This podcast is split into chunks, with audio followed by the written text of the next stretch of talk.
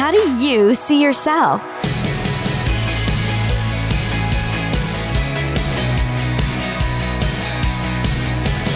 Hi there, I'm Natty Anderson, and you're listening to Unlocked, your daily key to unlocking God's Word in your life. Today's story is an allegory, which means it's a story with another meaning, and I don't think it'll take you long to figure out what that meaning is. So join me for today's Devo Reflections by Savannah Coleman. I lived in a city of mirrors. As I attempted to amble surreptitiously down the street to my destination, I nervously adjusted my mirrored glasses.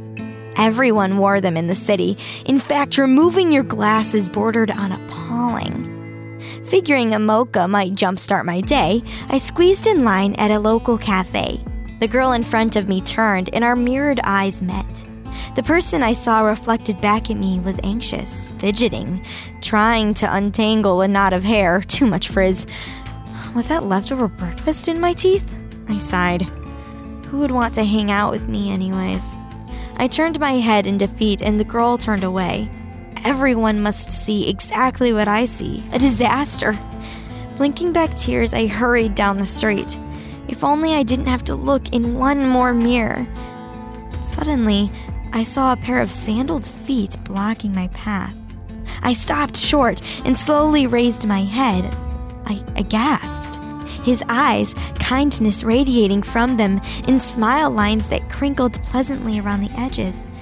This man looked at me with mirrorless, glasses free eyes. There was no other way to explain it, but I felt as though he had known me my whole life. Then he spoke my name soft as a whisper.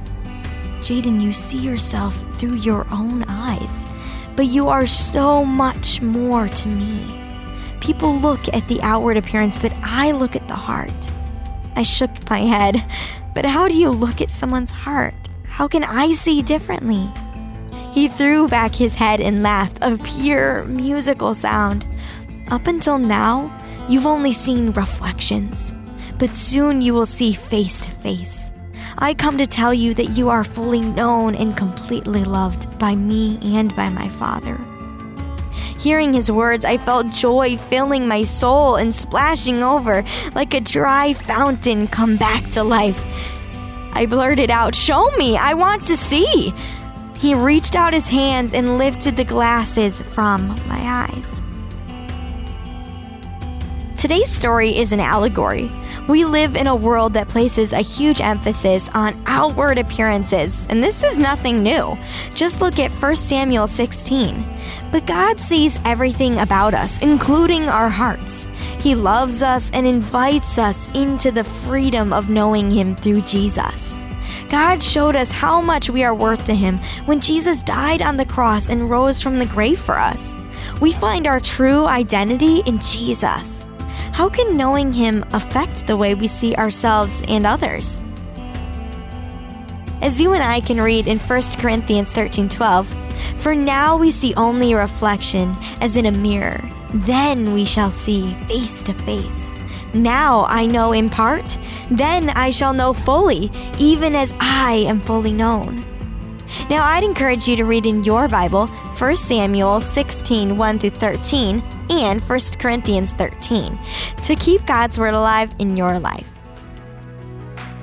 Unlocked is a service of Keys for Kids Ministries. If you want more daily encouragement, find us on Instagram at Unlocked Devo or on Facebook.